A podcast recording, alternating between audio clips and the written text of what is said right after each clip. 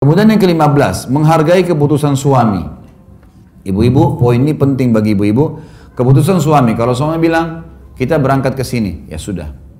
Kita akan begini, ya sudah. Hargai keputusan itu. Kalau kita punya masukan, tapi ada seperti ini, bagaimana? Oh nanti itu, insya Allah, baiklah. Ambil keputusan itu. Karena memang dia sebagai pemimpin, ini harus kita ketahui.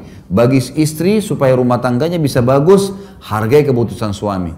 Kalau dia tanya kepada kita, bagaimana menurut kamu? Terserah aja. Silahkan jalani, saya ikutin saja.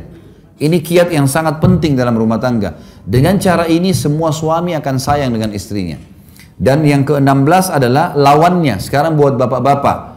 Menghargai pengorbanan istri. Menghargai pengorbanan. Jadi istrinya sudah masak, istrinya sudah apa. Harus dia hargain.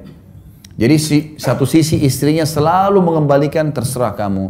Apa saya ikutin, saya ikutin. Jadi suami itu makin sayang gitu kan.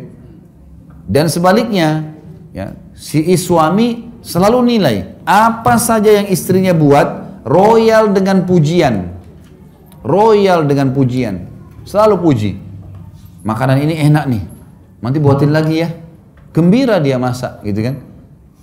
Pakai baju bagus nih baju masya Allah ya. Maka dia semangat untuk selalu begitu. Ada orang suami istrinya dandan. Kok kamu dandan begitu? Ya. kesannya kayak menakutkan padahal sebenarnya tidak. Jadi harus difahami seperti ini.